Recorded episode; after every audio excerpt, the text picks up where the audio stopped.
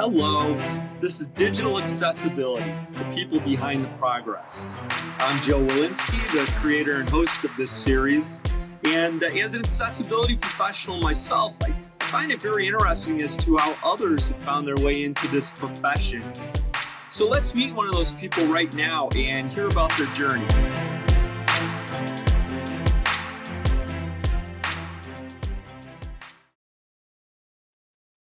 Right, well, here we go with another episode where I have the great opportunity to meet with an accessibility professional. And today I am talking with David Schleppenbach. Hello, David. How are you today? Doing great, Joe. Thanks for taking the time to talk to me today. Yeah, it's good to have a chance to uh, chat with you. I'm located in my home office of Vashon Island, which is near Blink's Seattle headquarters. Where are you talking to us from? I'm coming today from Lafayette, Indiana, at our corporate headquarters and factory uh, near Purdue University. All right. Well, I've been there, been to uh, the campus uh, and West Lafayette for the campus, right? That's right. Yeah, the two are separated by the Wabash River. Okay. Well, uh, yeah, it's good to have a chance to uh, chat with you. And uh, probably the best place to start is if you talk a little bit about what you're involved with today. No problem. Um, and I appreciate that. Uh, my project that I'm working on right now involves a Braille tablet computer for blind and visually impaired people, as well as people with other types of specialized disabilities that need tactile or haptic input. And uh, this is sort of an extension of work I've been doing for the past 25 to 30 years or so to try to help teach people with disabilities topics like science and math and, and other advanced technical topics. And so, uh, uh, with that uh, type of work, can you talk a little bit about the technology that's involved and, and maybe something about what a, a, day in the life or a week in the life uh, is like for you? Sure, no problem.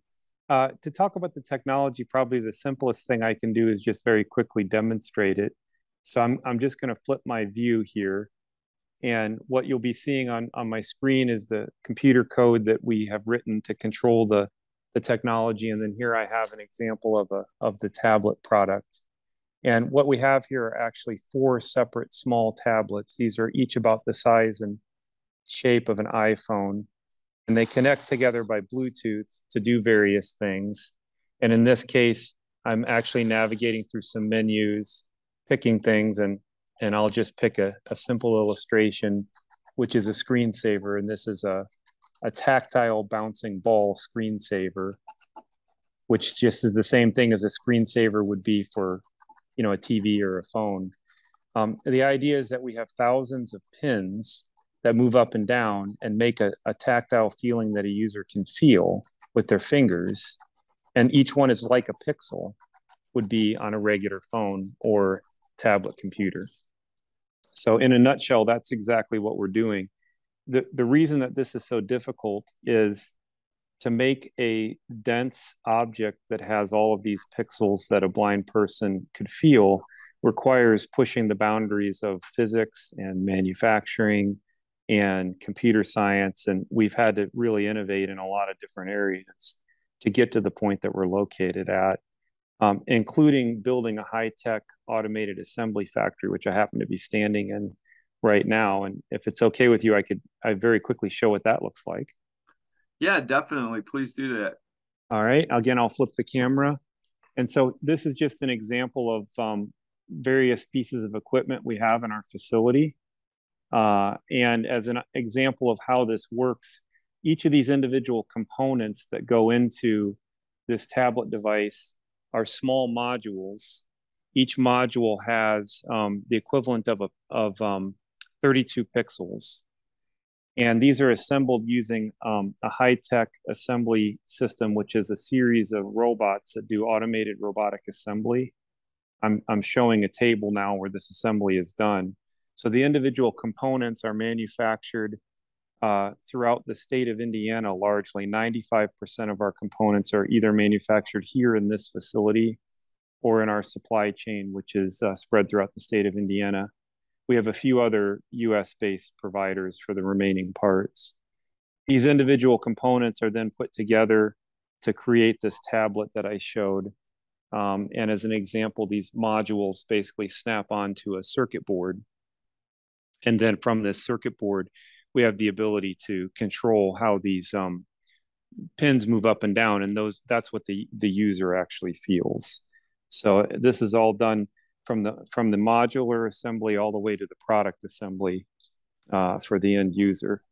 The reason we went this route is when we came up with the basic idea, which dates back, interestingly enough, to over 25 years ago. The base technology wasn't there to do a project like this. So, in addition to developing that base technology, we had to develop everything from that point forward. So, we came up with the idea, then we had to develop the parts to make the the thing work we had to develop the robots to make the parts the procedures to run the robots then we had to develop the software to run the device everything so this has been a real odyssey a real challenge and i've been in the assistive technology field now for around 25 years and this is by far the most technically challenging project i've ever been involved with well, it's really good to uh, be able to see the inner workings there. Uh, yeah, with most of the uh, guests on the program, we talk about uh, digital accessibility, but ultimately, uh, all of that digital accessibility work is all about being able to uh, have devices like yours uh, lock into that and be able to interpret that information. So it's it's it's it's great to uh, you see some some of that from your end, and and then also when I go to uh, conferences like CSUN and walk around the exhibit area and and look at it, it, it it's just amazing uh, the the the breadth and variety of uh, excessive uh, assistive technologies that are available. Yeah, that's absolutely right. You know, I, I'm a big believer in application of mainstream technology to help people with disabilities uh, you know, we all work as assistive technology professionals with the concept of universal design for learning, which is to design things from the ground up to have accessibility features built in.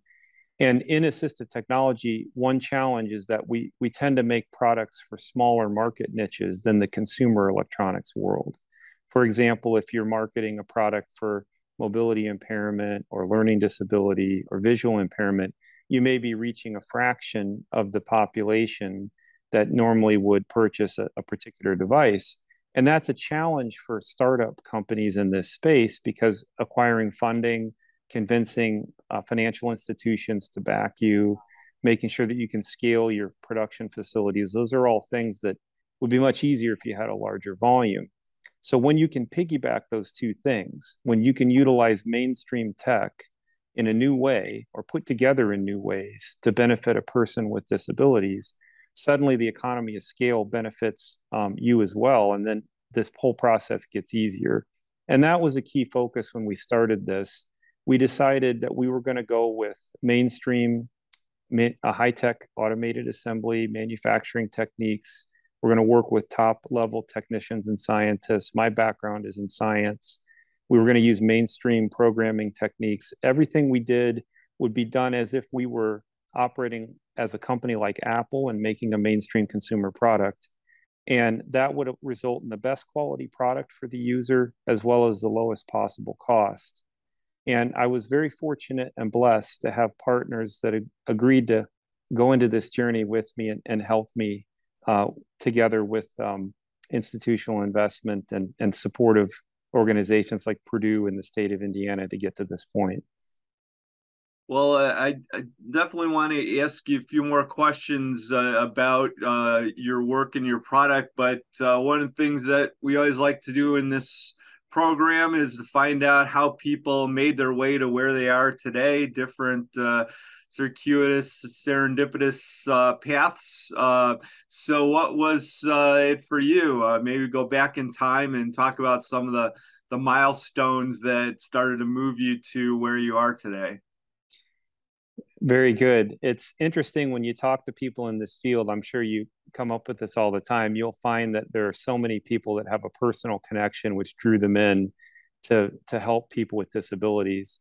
Uh, I think we all have a story somewhere in our life, and I have a number of those. I've been very fortunate over the years to work with thousands of blind and visually impaired people and hundreds of people with other types of disabilities, and and I could I could tell so many anecdotes. But to go back to the start of this, I actually came to Purdue University for graduate school in uh, what was called the chemical physics program. So I was in a very technical field. And I had some exposure to um, disabilities. My first wife, who, who, passed from cancer in the 2010s, was a, visually impaired and, and was a braille reader. So when I came to Purdue, I was teaching chemistry. And if you know anything about large universities, general chemistry for freshmen and, sophomores, there were literally 5,000 students in the class. Okay. No, I don't even get me. Uh, I went to University of Illinois and that was like one of the worst, those large classes were yeah. one of my worst experiences ever. That's right. So 5,000 students in the class. I was assigned to teach some of them. Uh, and as it turned out, we had three blind students enrolled in that chemistry class which is really sort of a first um, for Purdue. And as I discovered later, this is in the 1990s. It was, a, you know, really sort of a first for the country. I mean, there weren't a lot of blind students pursuing those technical fields. So I got assigned to teach those blind students chemistry because I was the guy that knew something, you know, because I knew one slight notch more than everybody else, right?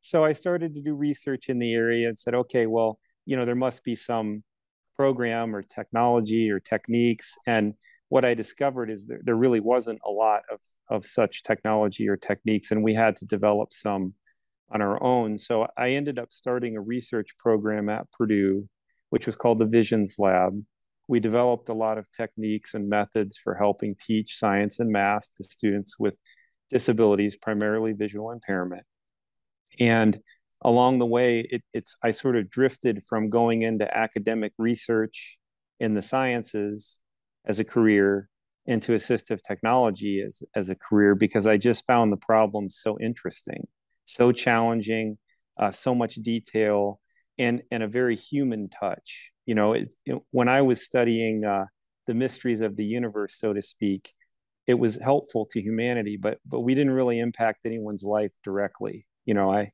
I was doing laser spectroscopy, computational chemistry, things that are pretty esoteric, quantum mechanics. Whereas when I would give a blind student a braille book or I would help them learn how to use a computer, I would see their life change right in front of me. And that was hard to pass up on. So, as it turns out, the president of Purdue, Dr. Jischke at the time, started a, a tech transfer and entrepreneurship program and he approached me and said, Hey, I, I think you might be good at, at being an entrepreneur. How would you like to do that? Well, I thought, how hard could it be if I only knew now then what I know now? So I went through their accelerator and uh, incubator program. Purdue had one of the first such programs in the country, which are now commonplace at universities.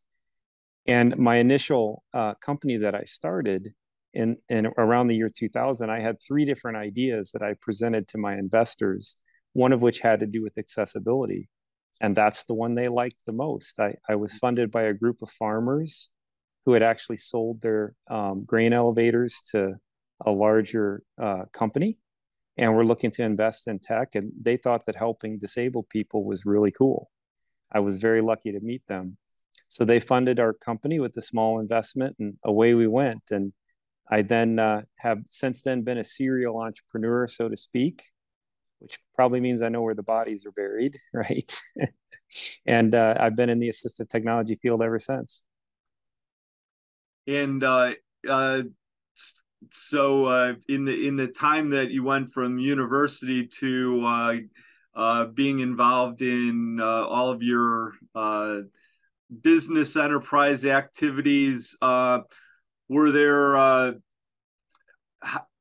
did did you did you discover accessibility as being a profession or was it just because you were enmeshing it sometimes you don't see the broader things uh, going yeah. going around. What what was that experience like for you? Well, there's a lot of uh, pitfalls, I think I would say, in transitioning. And it was really two factors. One is transitioning from being an academic to being in business. Um, I was very fortunate to have a lot of uh, good advisors. Purdue provided a lot of these folks, some of which I still use as advisors and mentors today, still work with me today. And they sort of help guide me to understand how different the business world is than the academic world completely different pace, different priorities, different uh, resources and funding mechanisms. And I actually have, in turn, uh, tried to help mentor academics who want to transition into business. And then, more specifically, with assistive technology, when, when I dove into this in the 90s, there were people doing this, but it was largely done by nonprofit organizations, NGOs, and foundations, government agencies. There were some businesses, of course, but at the time there wasn't even really a formal industry association. Uh, I was um, one of the uh, founding board members of the Assistive Technology Industry Association, which started with just a very small group of companies. And now today is quite a big uh, organization, has a conference annually, and there, there are people that come together to talk about assistive technology as a field. As you know from your work, the idea of an assistive technology professional, having certifications and um, certificates and being able to demonstrate competencies that's all stuff that's relatively new for our industry you know it maybe dates back 10 years 15 years at the most and not something like if, if you went into um, manufacturing or if you went into um, information technology where this this has been an established field where there's a lot of money and attention so I'm very glad to have seen the industry develop to where it is now. Uh, I've I've recently worked with some younger academics who are wanting to transition into the assistive technology business space, and hearing their stories and listening to them, I can say, here is a possibility for where you can get some funding. Here are some people that can give you advice about your legal or financial matters. Here is some business consulting that you can draw from here are industry resources in the AT field that you can draw from for statistics, data, market research. None of that existed before these various groups came together and helped create that. And, and I have to say, I'm kind of proud of our industry for doing it because what it's done is it's made the field more professional and given all of us collectively a better ability to help people with disabilities in a professional way. And the work that was done prior to this with the nonprofits and the governments was fantastic, but nothing takes the place of high tech companies producing products directly to consumers and, and getting that feedback that they can iterate on quickly to make those products better and better. I, I said at the beginning, we wanted to emulate a company like an Apple or a Microsoft or a Google and, and try to accomplish our goal that way. And I, I still believe very much in that model as long as it's tempered with the understanding that whatever the company is doing, it must always be done for social good. Mm-hmm. And that means you have to be selective with your investment. If you just go to a bank and ask for traditional financing, they're not going to understand what you're doing.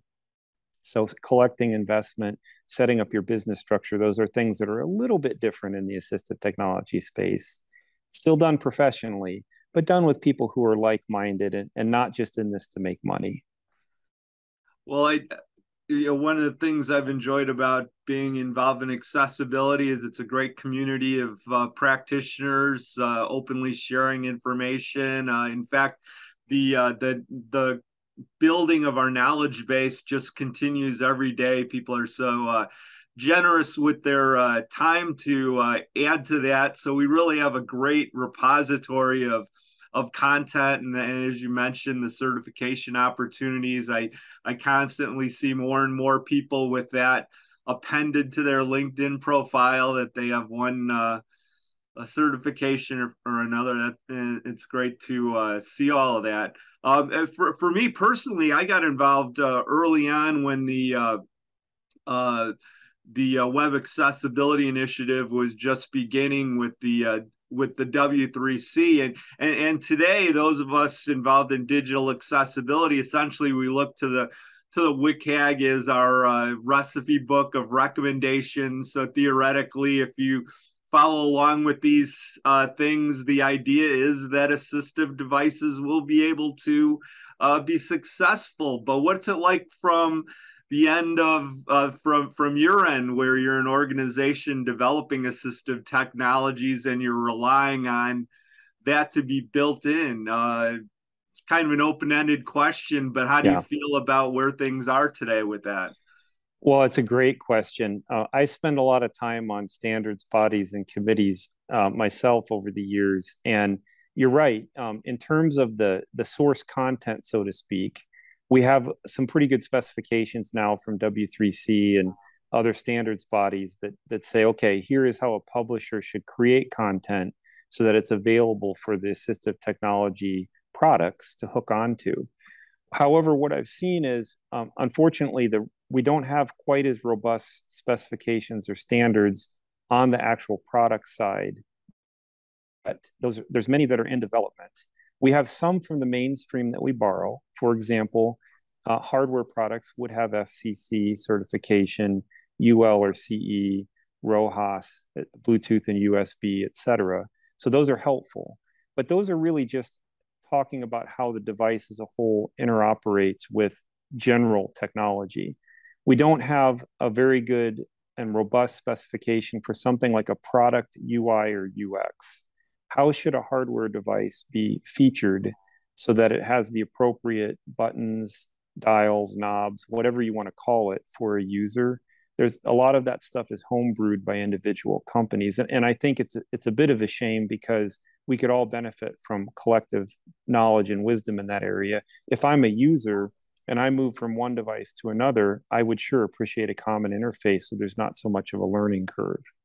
And likewise, the method by which the data from a publisher, repository, and so forth is, is intaked into the device and converted into some output format, there's still a few gaps, I think, in that, I'll call it the pipeline of how that actually happens. As an example, if you follow the appropriate uh, WCAG standards on a website, have your ARIA role attributes set, and so forth, all the details taken care of, it's still a little bit open-ended how an assistive technology software product or hardware device would render that to the user.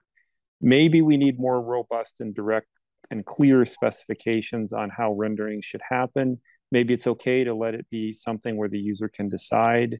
Maybe the user should decide within a sort of a range of parameters i don't know the answer i just think it's worth talking about as a community and if you look at uh, the mainstream browser world for example there are some general guidelines that browser manufacturers really sort of have to stay within.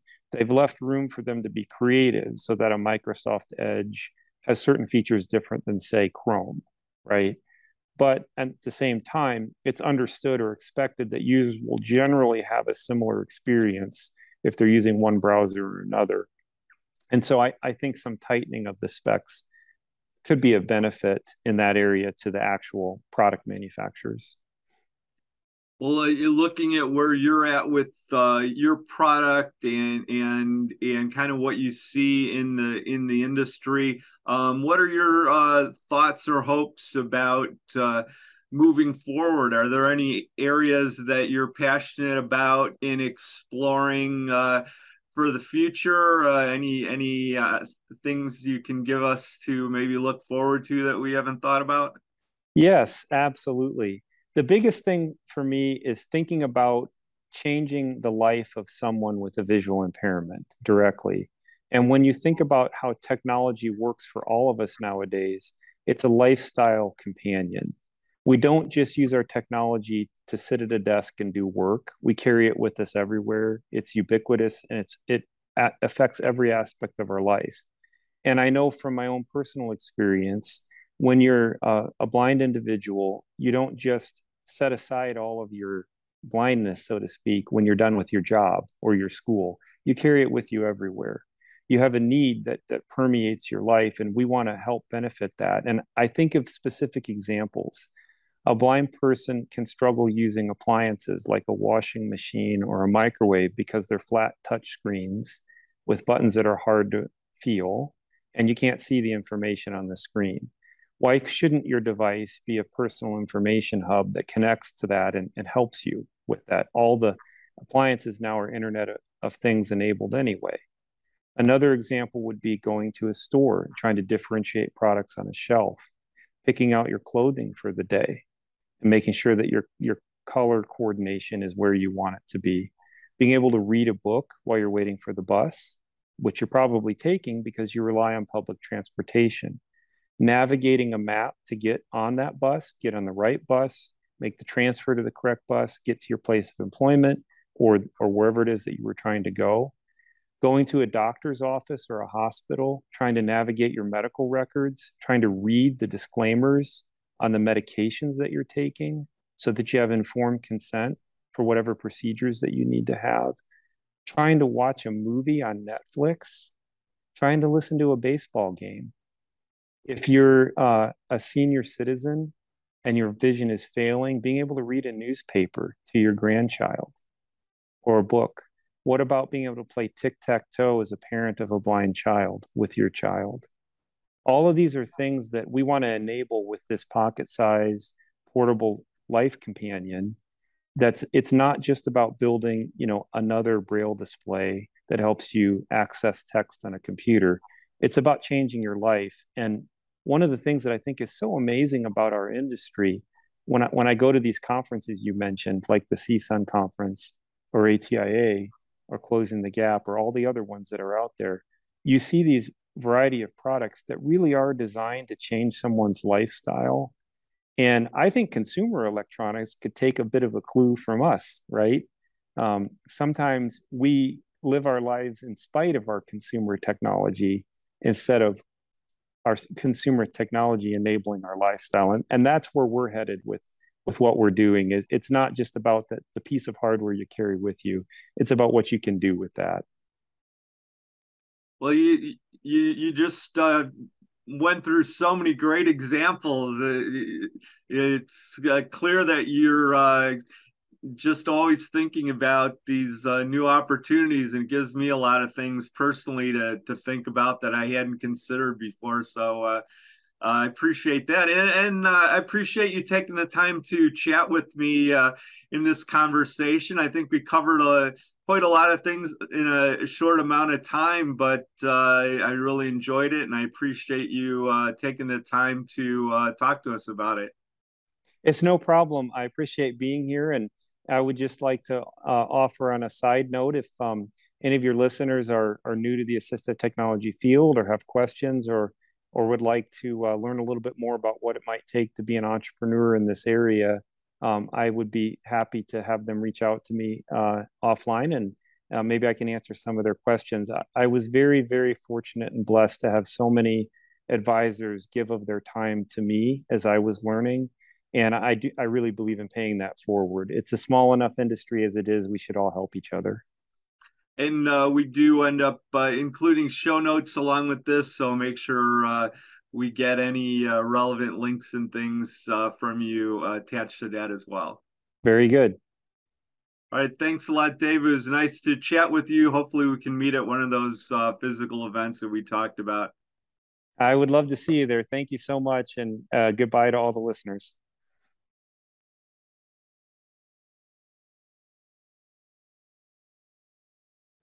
Hi, I'm Joe Welinske, and as host of the Digital Accessibility Program, I like to keep the focus on our amazing guests. But I'm always excited about my role as Accessibility Director at Blink, the producer of this program, and I'd like to share that with you.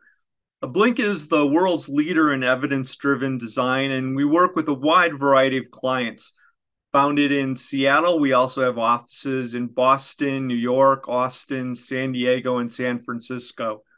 Our stated mission is to make technology human. Embracing inclusive design and accessibility brings all of us closer to that mission. We bring accessibility in every one of our projects. Our philosophy is that each of our practitioners should understand how accessibility applies to their own work. Accessibility is not a separate department or activity for us. Our researchers, designers, and developers all employ accessibility principles at every stage. If you have a need for research and design services, Blink is a partner with a full time commitment to making your product or service accessible and a great experience for all of your customers. Some of the specific areas where we can help using research to better understand the needs of your customers with disabilities, innovating to make sure your accessibility is the best in class design. We can move existing designs to development in a sprint and maybe most importantly, we provide a turnkey transformation to an accessible site or app. Of course, compliance status is something that we always include as part of the service. If any of this is of interest, please get in touch with me directly at joe at blinkux.com. That's J O E at B L I N K U X.com. Thank you. And please take a moment to rate our program in whatever app you use.